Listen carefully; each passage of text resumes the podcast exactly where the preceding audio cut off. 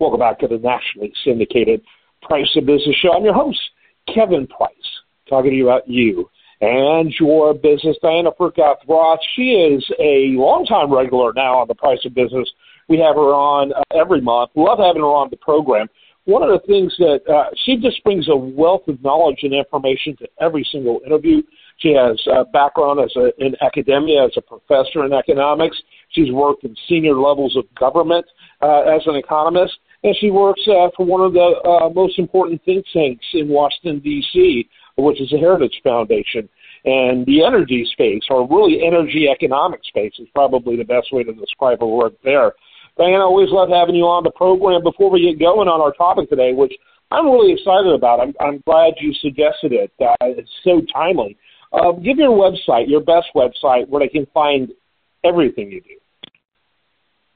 Oh, it's dianafr.com. www.dianafr.com. Love it. Make sure you check that out. All right, we're going to get uh, into a topic that is really timely. I, I, for one, you know, I'm, I'm among many who are concerned about uh, what's going on with weather and the changes that are happening in weather.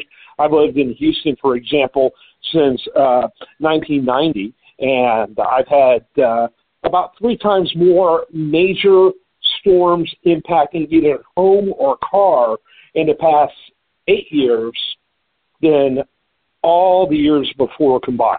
And so there's something happening, and I see what's happening in the news. And then what I see in the news is that, you know, in terms of other places around the country that continue to have weird stuff like so, snow in, in July. Really? you know, things like that. And so I know there's something going on. And the, to me, what's really kind of distressing is that uh, progressive have, ta- have taken an approach that uh, is really almost like fairy tale-ish. Not a whole lot of basis in science, not a whole lot of proof that it's going to change things. Very expensive. And the problem really, it really, I, I almost think the problem needs more of a tactical approach than it does a strategic approach. It certainly needs both, I guess, but you have to have more tactical where you can prove you're going to make things better. And uh, you, you know, brought to my attention an interesting article about how they're having conversations in Sweden with young people about the environment and, and about climate change that are very different. So, with that, go ahead and set the stage for us. Well, I was fortunate to be able to travel to a conference put on by a European think tank called New Direction. And this was in Sweden, in Sundbyholm, Sweden, a beautiful town by a lake, uh, where there were over a hundred young people who came to a summit and they were interested in a variety of issues.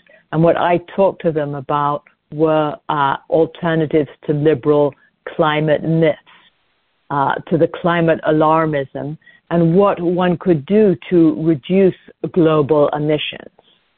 And it was very interesting to meet them. They were all really interested in the topic, and they want truth, Kevin. They don't want greenwashing. They don't want hypocrisy. Uh, they want the honest truth.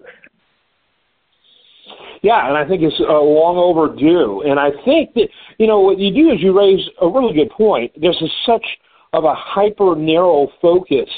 Um, again, not necessarily built on science. A lot of it is built on hope, speculation, fantasy.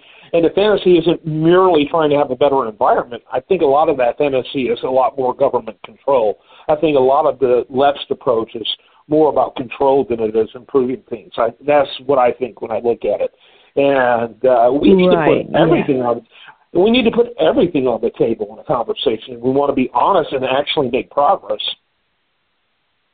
Right, and we also need to acknowledge that moving energy intensive manufacturing from Europe and from the United States to China will not reduce global emissions. In fact, it could increase global emissions because China makes the same kinds of manufacturing with dirty coal fired plants as opposed to clean natural gas in the United States and nuclear in Europe.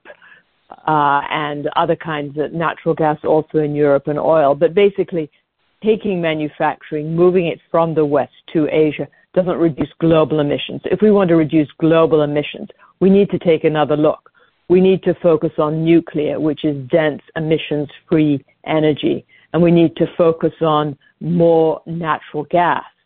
Uh, and many of these countries, such as Hungary, have natural gas. Uh, mm-hmm. Yeah, absolutely. And I think, you know, come on, to me, it's just laughable.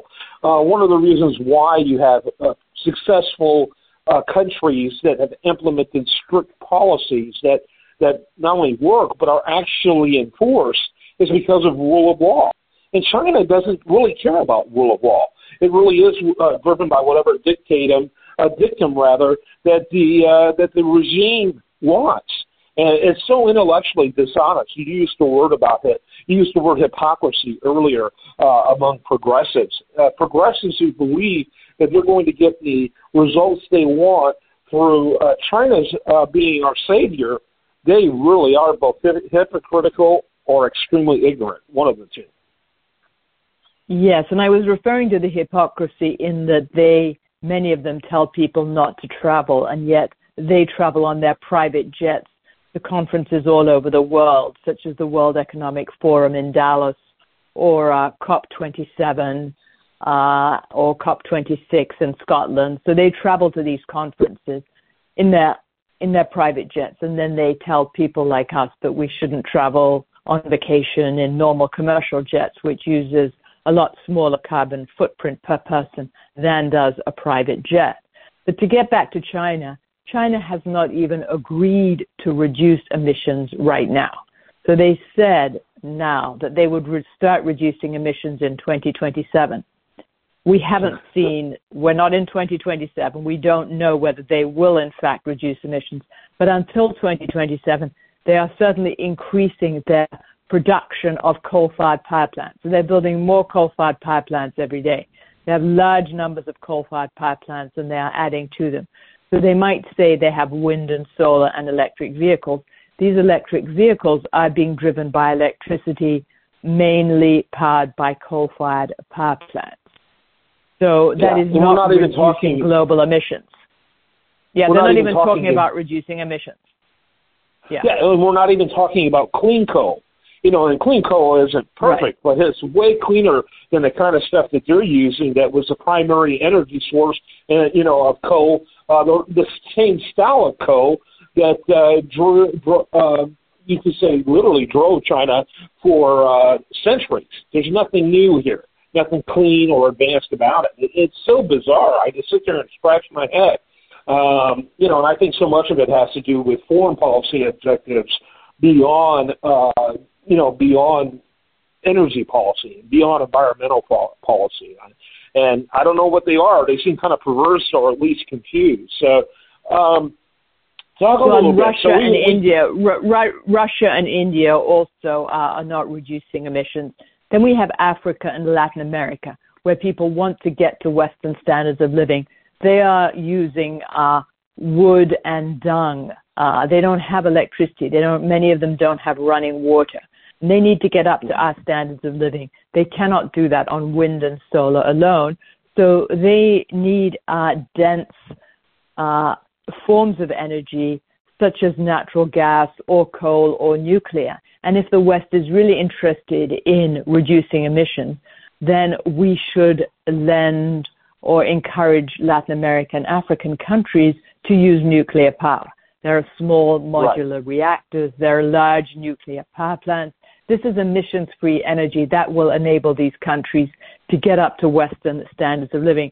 And when people say nuclear isn't safe, well, France has used nuclear power uh, for the past 50 years. 70% of French electricity was generated by nuclear power. Yeah, it's their default uh, energy form. They love it. They absolutely love it. Yeah, no question about it.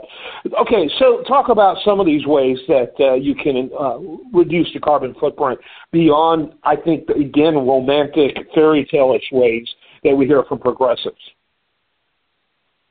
So I think it would be good to focus on uh, natural gas, which has resulted in a decline of a thousand million metric tons of carbon emissions in the United States over the past 15 years. In contrast, China's has gone up by 5,000 million metric tons. So now the use of natural gas reduces emissions. The use of nuclear uh, reduces uh, emissions. And these are inexpensive ways of running electricity systems.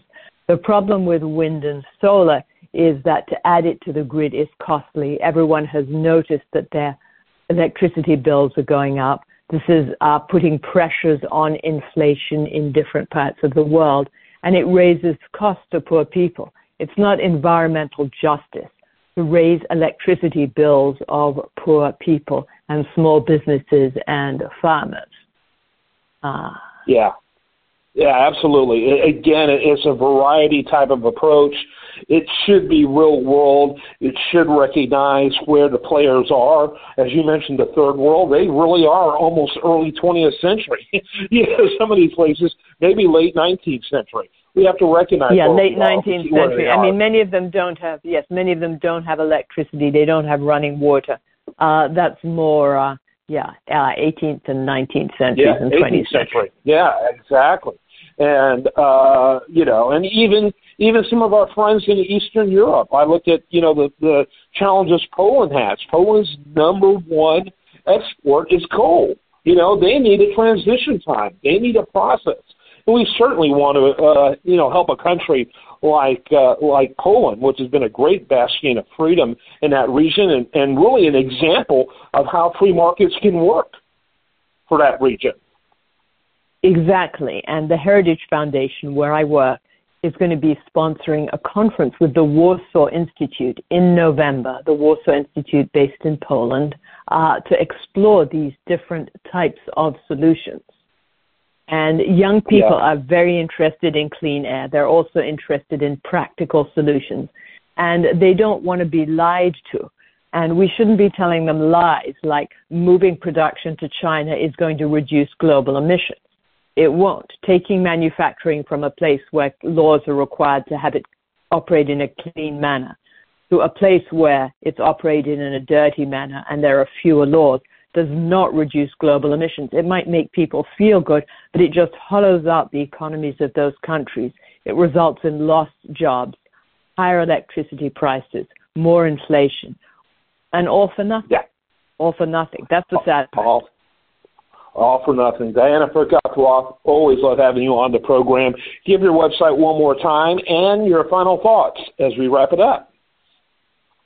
My website is www.dianafr.com. And my final thoughts are that as we head into the summer, with strains on the electricity grid, we need to be focusing on America's natural resources of natural gas and oil to power us forward and not wind and solar, which only account for 5% of electricity production globally as well as in the United States. Absolutely. Very good note. And on uh, reality check is what we're talking about. We need something that policies that are based on reality, not the fantasy that we hear so much about, which is really more of a nightmare than a fantasy. So thanks so much for being with us. I am Kevin Price, and this is the nationally syndicated Price of Business Show. Stay tuned for more.